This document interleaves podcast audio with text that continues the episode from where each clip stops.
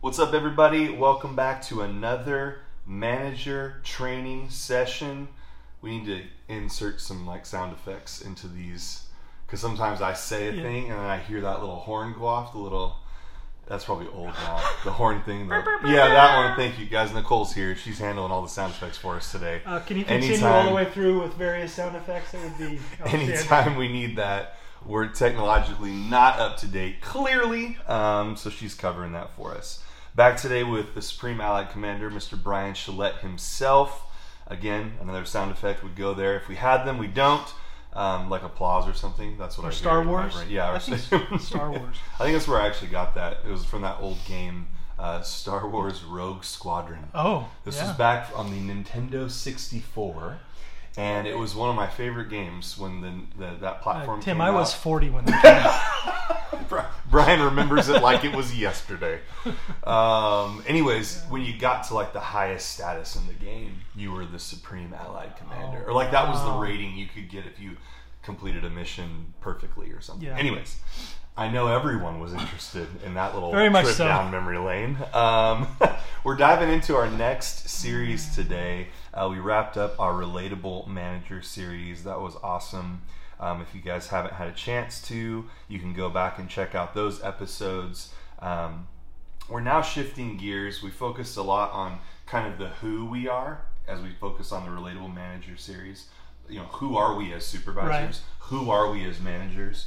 We're shifting in this series to focusing on the how we are. That's how I'll say it. How do we work? How do we organize uh, our work? And how do we plan our work? And why is it even important to have any thought or strategy around the how? Yeah, and, and we're continuing to close the gap between emotional connection with a vision and mission and belief in the team and the work. Mm. Right, closing the gap between those two things. Yep. Right. Um, we're going to kick off today, Brian. You have always very good ideas, but today we're going to focus on three of the ideas that you have. Always? always. I so Yeah. again, Okay, that- record just that down. let Ricky know. Yeah, well, I was going to say, I'll let you you deliver the punchline on that. We'll tell Ricky right away. Um, no, but in, in all seriousness, some really great introductory ideas from you today. Um, again, just to draw us even back to the beginning of our manager uh, trainings uh, strategy, focusing on thinking above tools and and strat, you know mechanics, Tactics tactics. thank you. So today again, we're gonna really begin with here's how we think about how we work and why it's important to organize and have a plan around how we work. So give us the taglines today, and then we'll kind of hit them one by one. Sure. So when we talk about how we work, kind of what we're doing, how the team is doing it, the team dynamic, I would say uh, first off that as an organization scales, gets larger, grows in size and complexity, the daily living momentum of the organization begins to eclipse the big moments of the organization in terms of how we're growing and how folks are experiencing their work life. So if you think about, um, well, I'll just say that first. Daily living begins to e- eclipse big moments when we're operating at scale. Um, and secondly, your team, um, as we grow and mature, your team is going to have a reasonable ask for norms and order in how the work is performed. A reasonable ask in norms and order.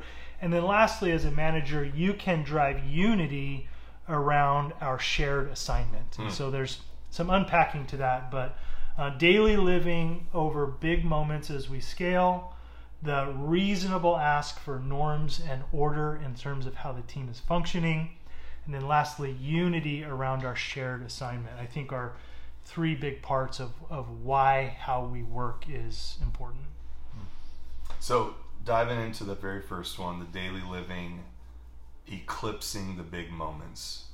Talk more about that in terms of how, what what does it mean to say the energy is coming from big moments versus the energies coming from the daily living and the order in the daily living is now more important than those big vision moments. Sure, and, and Give I think an example. Yeah, both are important, and I, I don't know if more or less important. They just play different roles at different stages. Um, I've done everything from kitchen table startup and, and built that all the way through a, a larger size organization to gigantic aerospace. And when you're in that that initial stage, the startup stage, you're ramping up. It's a lot about the emotion of big moments. It's the big vision. There's lots of big changes happening. You're trying lots of things, and really the uh, emotion of big moments is propelling a lot of the mem- the momentum and the energy in the organization. But as over time you grow in size and complexity and the number of people that are involved and so forth and so on, that begins to change and it starts to give way to uh, really the momentum of daily living. What are we doing every day to ap- apply positive pressure forward against the vision and mission? You know, and you think about Steve Jobs. You know, um, it, it, it might be surprising, but I don't believe Apple is actually propelled by even him and his his very charismatic personality once a year getting up and delivering the iPhone with three cameras Yeah. instead of two cameras. You're saying that that's not the moment that's driving everybody forward and that it's giving them all their in, uh, inspiration and energy and they're The- like, we can do it another year. They're Right. not waiting for that. They're not waiting for that. And the reality is, all the people working at Apple, Apple are two years past that in terms of what they're working on. Right. That's just the moment it's being introduced to the world. So that might be driving some energy in the world, but it's probably not driving all of the energy inside of the staff. But the daily living of moving all of those things forward is driving the momentum.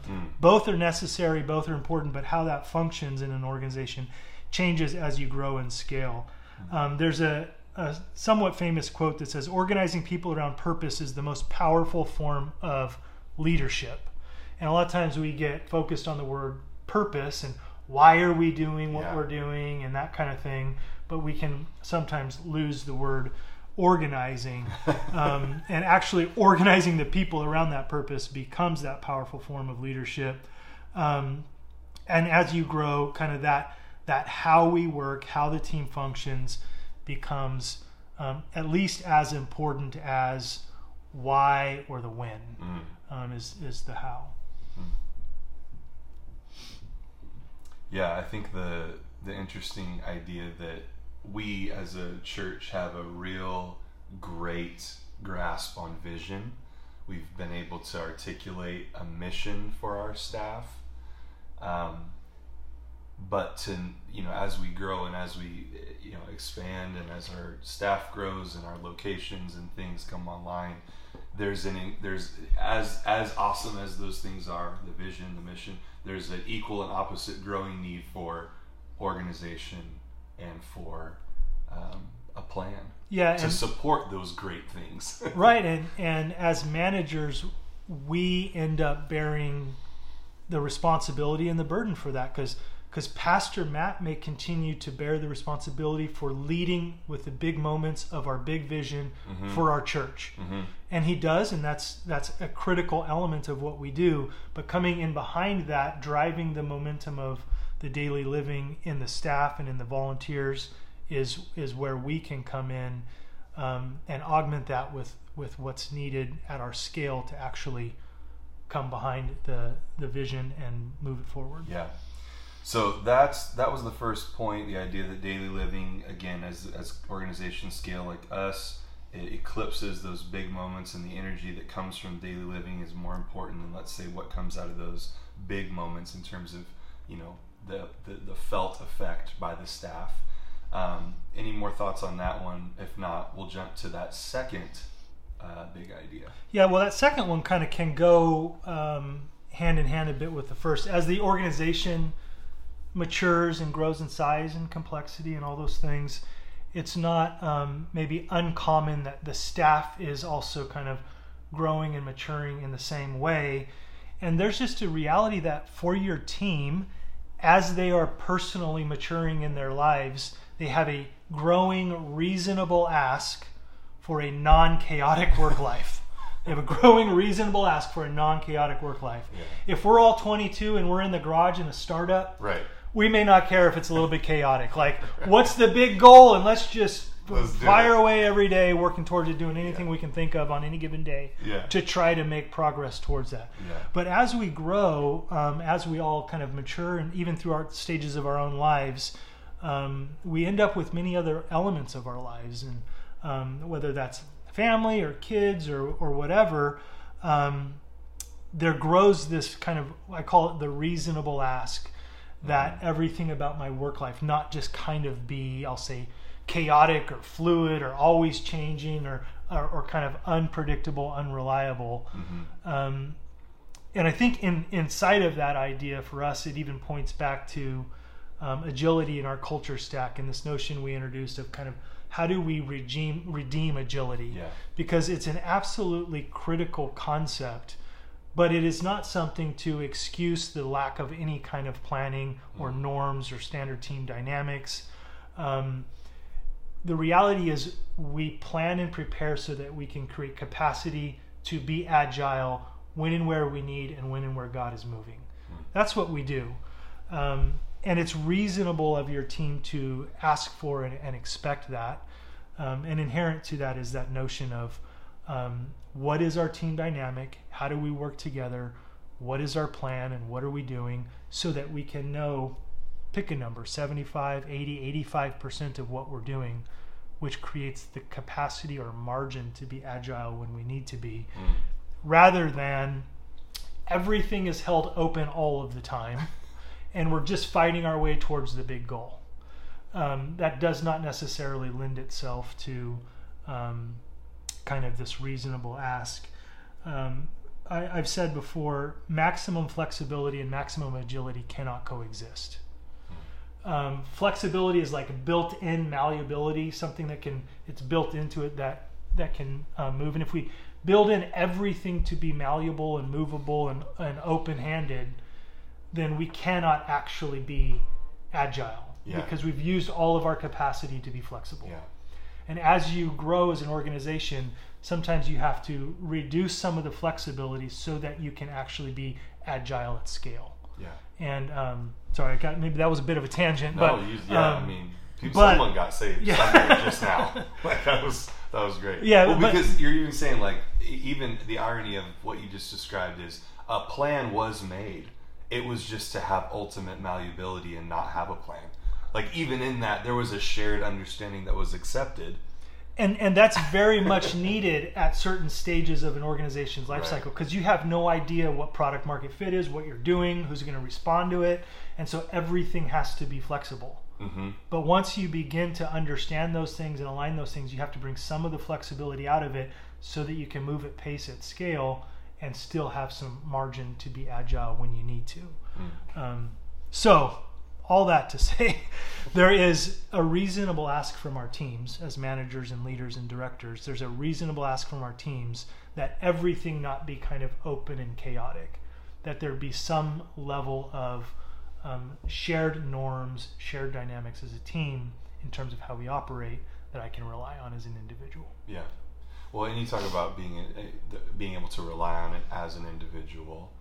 Um, I'm sort of asking this question more for you to reflect on, not not as a uh, not to sound too much like a leading question, but the idea here is or is not. You can let us know is or is not that the manager is responsible to make sure everyone feels like they have their individual level of plan or order that they would prefer. Yeah. we just we just did this whole relatable Yeah. manager series where we're wanting to work with people in ways Yeah. that are comfortable for them. So so what for the supervisors listening thinking, okay, how do I bring you know a norm that is going to suit everyone? Is that the burden here? What talk a little bit about that? No, and that is actually a great segue into that third part, um, which is the role of the manager in terms of when they're setting up how the team functions, is to drive unity around our shared, um, our shared assignment, not my individual assignment, Tim's individual assignment, Nicole's individual preference,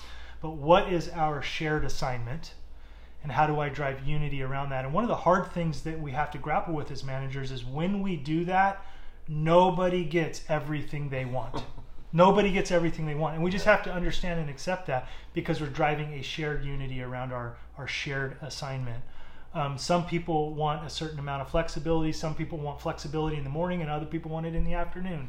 Well, at some point, we're going to have to have a shared understanding, and that's the manager's um, the manager's role to bring that shared um, unity around our, our shared assignment. Mm.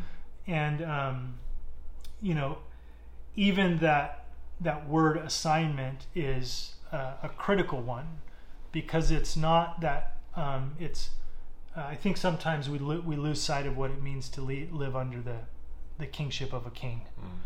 Um, we we receive an assignment, um, and I think sometimes we have to assume that that is aligned with our preferences, our passions, our interests. I would say we are lucky when it does, but we should not expect that our assignment is naturally naturally coming out of our own preferences or passions or giftings or those types of things. I Yeah. certainly would say Moses probably didn't think his assignment came out of his gifting Yes. but it was an assignment nonetheless. Um, and we can maybe unpack that more another time. I think there's a really interesting lesson in Yeah. there around uh, Moses and Joshua uh, related to assignment. But I'll just say, as as managers and leaders, uh, we get to drive the unity around our um, our shared assignment. Um, and I'll just reiterate that um, while we all want individual flexibility, none of us want to work on a team where everyone has individual flexibility because it's a chaotic mess to try to actually get our shared work done. Yeah. And as managers, we step into that in order to bring a shared dynamic um, that propels the whole team forward against our shared assignment. Yeah. Not Tim Hawley's passion project or Brian's passion project. But our shared Yeah. Yeah. And I think that's a great way to sort of land for today the idea that it's reasonable to ask for order and for a plan. But even as we ask for that, that some of that sacrifice that we all make is that it may not be as ordered or as planly, making that word up, as planly, Yeah. as as plan, uh, as a, you know, a, a, a good enough plan, we might say. Um, that's part of the sacrifice that we that we make. It is might that- not be the order and plan that I would personally, individually prefer, right.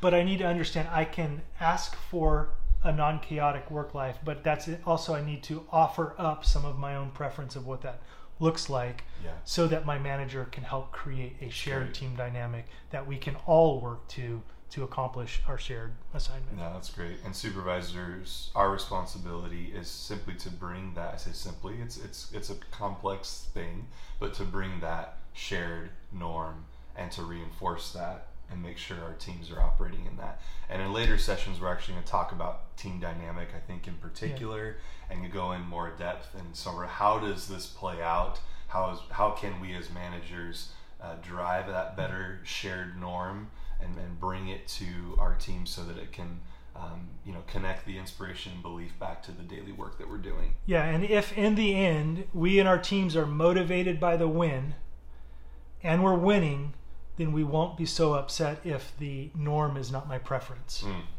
And so if our teams are motivated by the win, we won't have to be so worried that I'm setting norms that aren't everyone's preference. Yeah, that's great. Um, this is good. This is going to be a good series. I'm excited Cool. for this one. Uh, Brian, I'll give you the last word. If there's any uh, any any quivers in the livers, as they used to say, any other inspirational ideas or thoughts before I Oh, hit this Mr. button. Tim. I always like to give a little buy myself some time before I have to hit the button Oh. because I have to get over here and uh, do that. So The other things? No, the other thing, I can't believe you winked at me to not talk about Joshua for, for 15 minutes. I- but we'll have to come back to that. I'm telling you, there's a sermon there Yeah. that the people need to hear. The So commander we'll- of the armies of the Lord I'll- showed up to Joshua and said, I am not your friend, and I am not with you or for you. Are you here for the assignment, or are you here for your preference? Brian, the people they're Let's gonna do it. guys. You're gonna get that sermon from Brian. It's gonna come to a, a computer near you uh, soon. So have a great day, Cool. everybody. We'll see you soon.